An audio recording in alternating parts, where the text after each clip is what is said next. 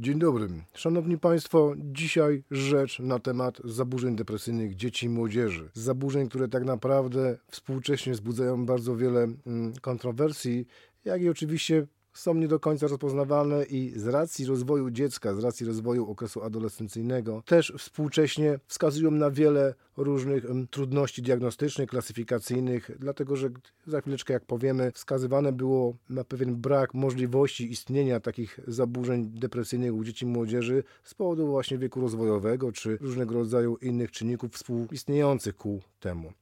Współczesny obraz psychiatrii dziecięcej, moi drodzy Państwo, jest delikatnie mówiąc słaby, bardzo niedobry. Brakuje specjalistów, brakuje oddziałów, brakuje osób, które zajmują się na co dzień pracą terapeutyczną czy wsparciem dzieci i młodzieży, które wykazują tego typu zaburzenia afektywne. Jeśli oczywiście już są te terapie, jeżeli oczywiście jest dostęp do tych terapii, to często ona jest y, droga, a czasem, co jest też bardzo przykre, niezweryfikowana. Brakuje, drodzy Państwo, szkoleń, wsparcia w sytuacjach trudnych, brakuje przede wszystkim też czasu na to, aby można było rzeczywiście poświęcić temu dziecku czas w takim wymiarze, jakim ono wymaga. Szczególnie oczywiście tutaj należy zwrócić uwagę na relacje rodzicielskie, które są niezbywale, niebywale istotne, niebywale ważne i tak naprawdę takie prymarne, elementarne. Tutaj oczywiście nie mówimy o sytuacjach, kiedy zwykłe bycie oznacza już jakąśkolwiek pomoc terapeutyczną czy wsparcie, ale mówimy, drodzy Państwo, o zachowaniach bardzo mocno jakościowych, bardzo mocno uważnych w stosunku do dziecka, które rzeczywiście mogłyby wskazywać na wspieranie, rozwój, zauważalność pewnego rodzaju sytuacji czy stanów emocjonalnych u dziecka. Współcześnie, drodzy Państwo, jest lansowany przez media, no także oczywiście przez niektóre grupy społeczne,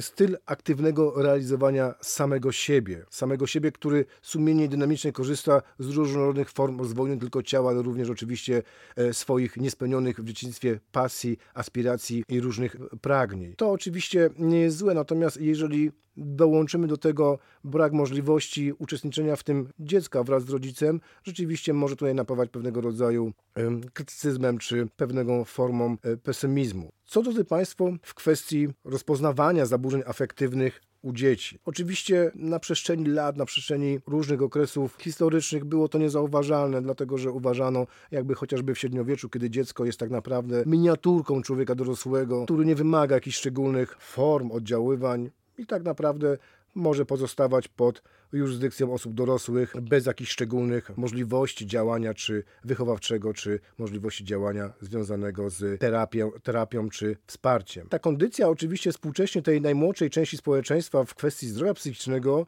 dzisiaj zdaniem profesora Hetzmana, wiceprezesa Polskiego Towarzystwa Psychiatrycznego, budzi bardzo mocne zastrzeżenia. Statystycznie, moi drodzy Państwo, od 10 do 30% osób nastoletnich i oczywiście dzieci zmaga się z wieloma trudnościami psychicznymi, w których przeważają, przeważają przede wszystkim zaburzenia lękowe, zaburzenia depresyjne, zaburzenia odżywienia, co dzisiaj jest dość mocno widoczne oraz oczywiście, co jest istotne w współczesnych czasach, szczególnie bardzo mocno medialnych, bardzo mocno technologicznych, to oczywiście uzależnienia, te uzależnienia behawioralne, te uzależnienia od czynności. Problem, drodzy Państwo, uzależnienia jest dzisiaj szeroko rozpoznawany, dlatego że stanowi to jako zjawisko, jako obraz dość skomplikowane symptomatologicznie, problematyczne problematyczne przede wszystkim kwestie.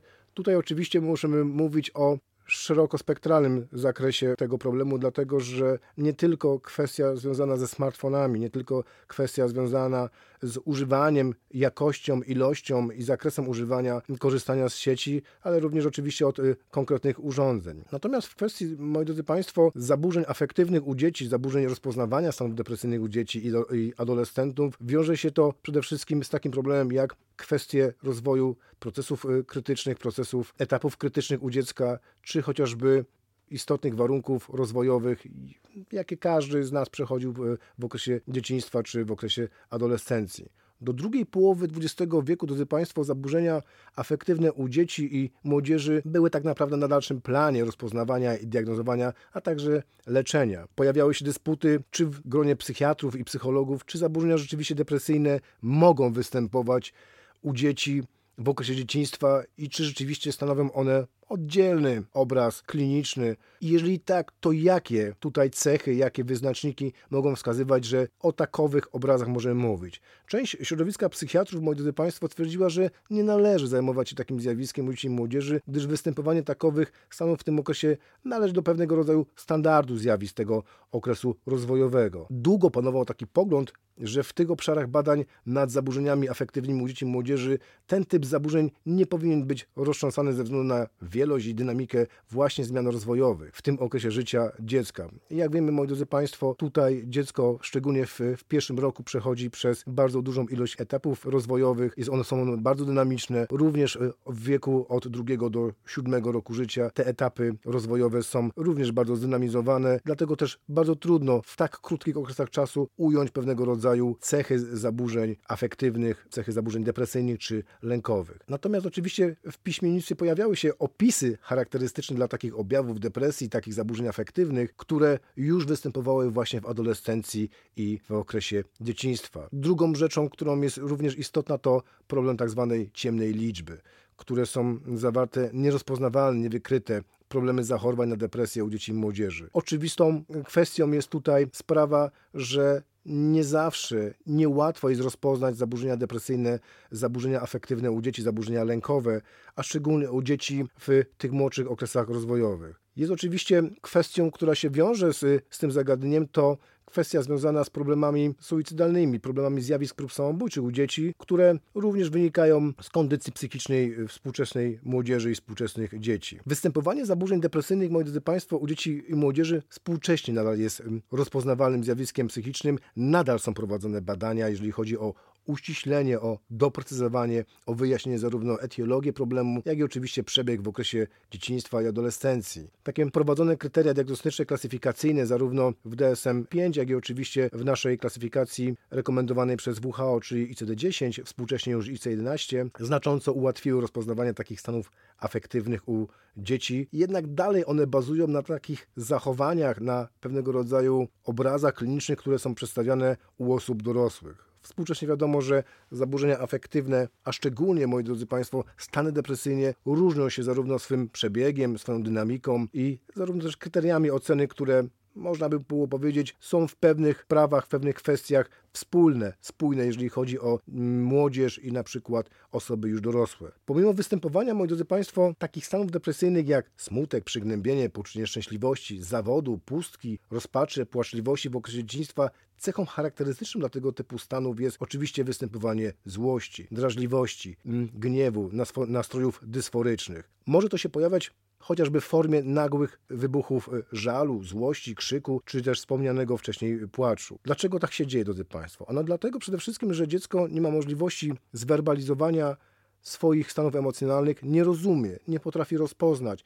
nie potrafi w jakiś sposób tutaj mówić o nich tak jak to mówi osoba dorosła, która zasób leksykalny czy swojego słownika posiada bardzo duży i rzeczywiście może je wskazać, pokazać, jak to wygląda u niego, jeżeli chodzi o mm, własne przemyślenia czy sposób patrzenia na własny stan afektu. U dzieci tego nie obserwuje się. U dzieci bardzo trudno mówić można o werbalizacji tych stanów i o tym, aby mogły one nam to rzeczywiście zakomunikować, powiedzieć, czy w jakiś sposób tutaj przejawić. Dlatego bardzo ważnym elementem, jeżeli chodzi o zaburzenia afektywne u dzieci, moi drodzy Państwo, jest przede wszystkim obserwacja zachowania dziecka obserwacja jego funkcjonowania. Wiadome jest, że do wczesnych lat młodzieńczych, dziecięcych przede wszystkim, czyli do tego siódmego roku życia, dziecko bardzo chętnie uczestniczy i poznaje, rozpoznaje, kształtuje się, rozwija się poprzez zabawę. Tutaj oczywiście zabawa też jest pewnego rodzaju formą diagnozy u dziecka, dlatego że jeżeli ta zabawa nagle ulega zmianie, jeżeli pojawia się niechęć do tej zabawy, jeżeli ta zabawa przejawia jakąś inną strukturę, która może wzbudzać pewnego rodzaju zainteresowanie pod kątem diagnostycznym, jeżeli chodzi o obserwację dziecka, dziecko niechętnie zaczyna się bawić, nie podejmuje zabawy lub też w jakiś sposób, pomimo tego, że wcześniej takich stanów nie było, to rzeczywiście można byłoby mówić o pewnej formie diagnozowania tego rodzaju zachowań u dzieci. Dziękuję Państwu serdecznie za uwagę i zapraszam na następny odcinek, który będzie za tydzień, a będzie on dotyczył diagnostyki zaburzeń afektywnych u dzieci i młodzieży.